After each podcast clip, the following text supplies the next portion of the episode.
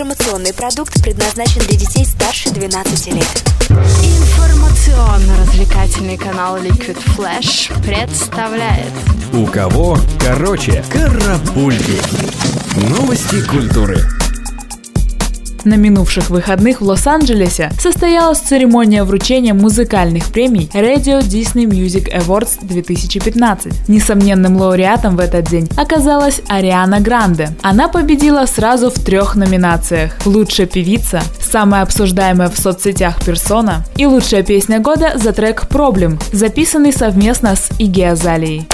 Напомним, Radio Disney Music Awards рассматривает в первую очередь исполнителей, выступающих в жанре подростковой поп-музыки. Именно поэтому были учреждены такие молодежные номинации, как «Лучшая песня о расставании», в которой победила Селена Гомес, «Лучшая танцевальная песня», где самой крутой оказалась Тейлор Свифт, и «Лучшая песня, которая заставляет улыбнуться», доставшаяся Maroon 5. Американский исполнитель Джош Гробан впервые за всю свою музыкальную карьеру добрался до вершины чарта самых популярных альбомов Великобритании. Музыкант разместился на первом месте рейтинга с пластинкой Stages, в которой собраны каверы на песни из популярных бродвейских постановок. Раньше рекордом для Джоша Гробана была только девятая строчка в 2013 году у предыдущего альбома All That Echoes.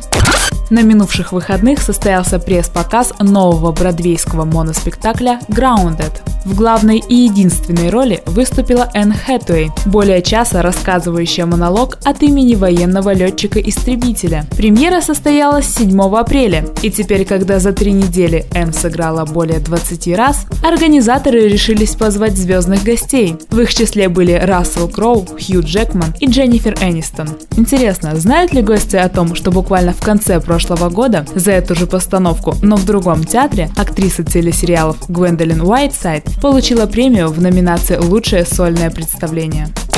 А на британскую театральную сцену вернется австралийская и американская актриса Николь Кидман. Женщина не появлялась на подмостках 17 лет. Она сыграет роль ученого-биохимика в спектакле «Фотография 51», сценарий которого, по словам Кидман, написан женщиной и посвящен женщине. Однако Николь призналась, что лично она посвящает эту роль своему погибшему отцу-ученому. Желаем и вам почаще ходить в театр и не забывать своих родственников. Карапульки. У кого короче.